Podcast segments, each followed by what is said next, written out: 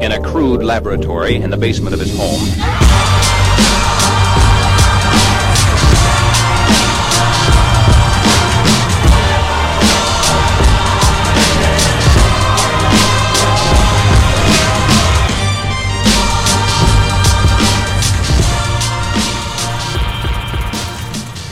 If you follow the news, you saw that Uber came to an agreement at the board level. They agreed to limit some of the super voting rights that founder Travis Kalanick had. They agreed to move forward with a deal with SoftBank. The implicit valuation was 69 billion. What I've read in terms of the news did not disclose whether the entire deal with SoftBank, the proposed deal, valued the company at 69 billion, or if that was just one tranche, and then there was going to be another tranche at a lower valuation, which is what I saw in previous articles in weeks past. So, given that it's a private deal, uh, proposed deal structure terms, you know, don't have to be disclosed in the public domain, don't have to be filed with uh, with the SEC. So, I haven't seen the actual deal. For the moment, temporarily, the board is aligned, and we'll see what what happens with uh, board politics in the future future. You, know, you would expect that when Uber ultimately executes an IPO, which they're aiming for 2019, that and again, I haven't seen numbers, so I don't know where revs are. I don't know where EBITDA is. I believe they're still burning cash, but 69 billion implies that Uber's 40 million-ish monthly active users, each of them would be worth $1,725 at the $69 billion valuation. And then if you sort of compare that to, to Facebook, and Facebook's 2 billion monthly active users, each of those users is worth $245 on Facebook's current market cap. And if you do similar math with Google and look at Google's monthly active Android users, which is also a sort of a, a 2 billion number, that implies that each of Google's Android users are worth $332 on, on Google's current market cap. So it just feels like the public markets would would haircut substantially that $69 billion